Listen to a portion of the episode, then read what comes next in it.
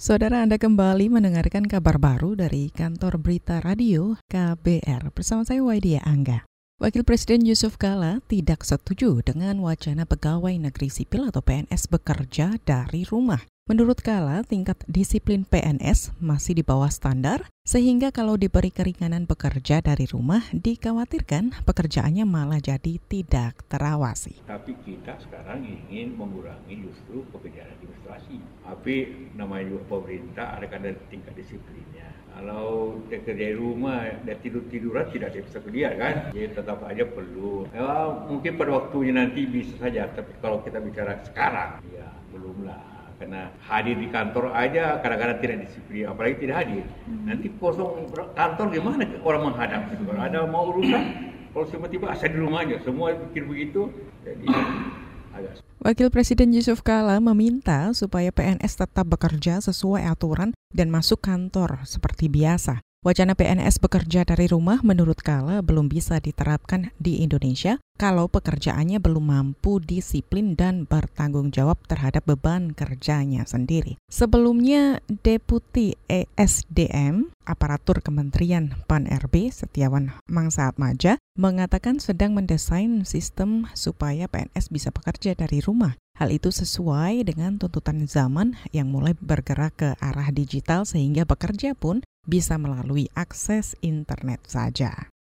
Kita ke berita selanjutnya. Penolakan rancangan Undang-Undang Pertanahan atau RUUP terus bergulir. Sekjen Konsorsium Pembaruan Agra Agraria Dewi Kartika mengatakan kalau RUU Pertanahan disahkan, maka reforma agraria yang didengungkan pemerintah akan kembali menemui jalan buntu. Karena selama lima tahun terakhir, kata Dewi, proses pengakuan hak-hak petani, nelayan tradisional, dan juga buruh tani masih saja terhambat. Jadi konflik agraria pun dipastikan kalau lewat RU ini ketok palu ya nggak akan menemukan resolusi konflik yang komprehensif. Kemudian pengadaan tanah, penggusuran perampasan tanah atas nama pembangunan, apakah pembangunan infrastruktur, pengembangan kawasan, properti, real estate, pariwisata itu akan semakin merajalela karena kita cek aja dari pasal-pasal soal hak pengelolaan yang tadi kita bilang menyimpang dari dari spirit hak menguasai negara menurut UPA. Kemudian dari hak, pasal hak guna usaha, pasal pengadaan tanah dan bank tanah. Sekjen Konsorsium Pembaharuan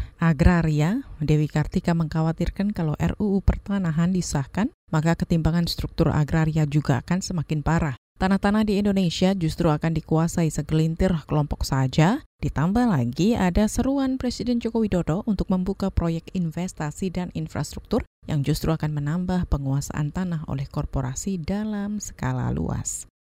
Saudara KPK dan Kejaksaan Agung hari ini merekonstruksi perkara suap di kantor pelayanan pajak Pratama Cengkareng, Jawa Barat. Informasi selengkapnya kita simak bersama jurnalis KBR Mutia Kusuma langsung dari Gedung KPK Jakarta. Silakan Mutia. Saudara, Satgas Penindakan Koordinator Wilayah 3, Komisi Pemberantasan Korupsi dan penyidik Pitsus Kejaksaan Agung RI melaksanakan rekonstruksi perkara suap di kantor pelayanan pajak Pratama Cengkareng, Jakarta Barat. Juru bicara KPK, Febri Diansyah mengatakan, rekonstruksi itu dilakukan terkait penyidikan perkara dugaan tindak pidana korupsi pegawai negeri yang menerima hadiah atau janji berkaitan dengan pengurusan permohonan restitusi pajak PT Chengtai Indonesia tahun 2016. Febri menambahkan, penyidikan perkara itu ditangani oleh penyidik pada jam Pitsus Kejaksaan Agung RI setelah dilimpahkan oleh KPK. Rekonstruksi perkara diikuti oleh penyidik Kejaksaan Agung RI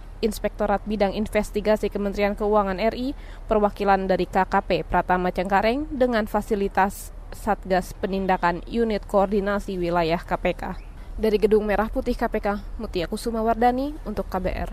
Terima kasih Mutia. Kita beralih ke Cirebon. Kepolisian Cirebon, Jawa Barat bersama aparat terkait terus berusaha membongkar jaringan sindikat peredaran narkoba di lapas kelas 2A Cirebon atau Lapas Gintung. Kepala Lapas Jalu Yuswa Panjang menjelaskan modus yang dilakukan pelaku yaitu memanfaatkan kurir yang dikendalikan melalui telepon selular oleh jaringan pengedar narkoba di dalam lapas. Selama ini berita-berita yang ada di media ini beberapa kali tidak ada tidak lanjut, tidak ada tidak lanjut. Artinya tidak ada penelusuran lebih lanjut. Seharusnya dan seyogianya kalau memang betul yang namanya pengendalian itu dari lapas seharusnya tidak dimediakan dulu. Seharusnya ditelusuri dulu, dipahami dulu, uh, sampai betul-betul A1, setelah betul-betul A1 baru disampaikan. Kepala Lapas 2A Cirebon, Jawa Barat, Jalu Yuswa Panjang menambahkan masih mengusut pengendali pengedar narkoba dari dalam sel tahanan. Tapi Jalu juga heran mengapa setiap ada penangkapan pengedar narkoba selalu saja pelaku mengaku dikendalikan oleh jaringan dari dalam lapas. Jalu berharap pengungkapan peredaran narkoba yang diduga dilakukan pengendali dari dalam lapas seharusnya dituntaskan lebih dulu sebelum diberitakan lewat media massa. Saudara demikian kabar baru dari KBR, saya Waidia Angga.